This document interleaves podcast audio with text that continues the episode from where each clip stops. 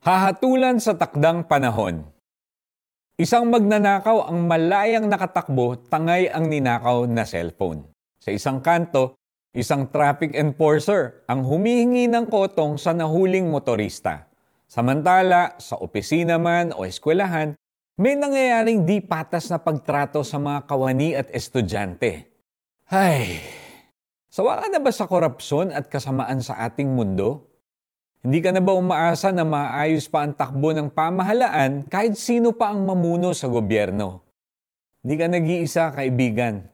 Sa kasaysayan ng mundo sa kahit anong bansa, mayroong korupsyon sa iba't ibang kaparaanan. Ito ay dahil sa kasalanan na siyang nagtutulak sa tao na maging masama. Wala na ba itong katapusan? Ang sagot ay oo. Meron.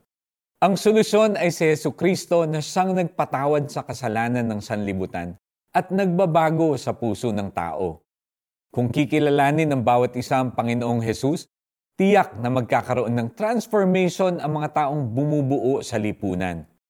Kaya kung ikaw ay nakay Kristo na, you can be an instrument of God's justice and inspire change. Hindi man ganap ang makita nating katuwiran at katarungan sa panahong ito, makakaasa tayo na sa pagbabalik ng ating Panginoong Hesus sa hinaharap, hahatulan niya ang lahat.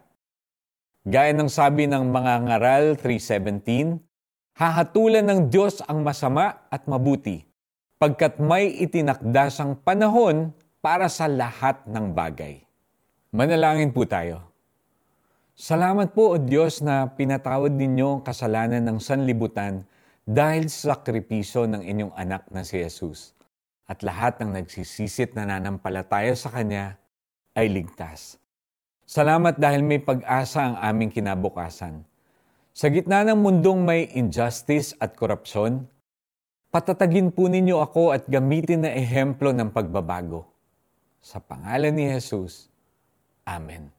At para sa ating application, maglista ng ilang konkretong paraan kung paano mo maipapakita ang pagiging patas at makatuwiran. Sa biyaya ng Diyos, gawin ito sa angkop na pagkakataon. Sa loob-loob ko'y hahatulan ng Diyos ang masama at mabuti pagkat may itinakda siyang panahon para sa lahat ng bagay. Mga Ngaral 3.17 This is Iko Gonzalez. May our work and actions today be our worship and praise unto our God. God bless you.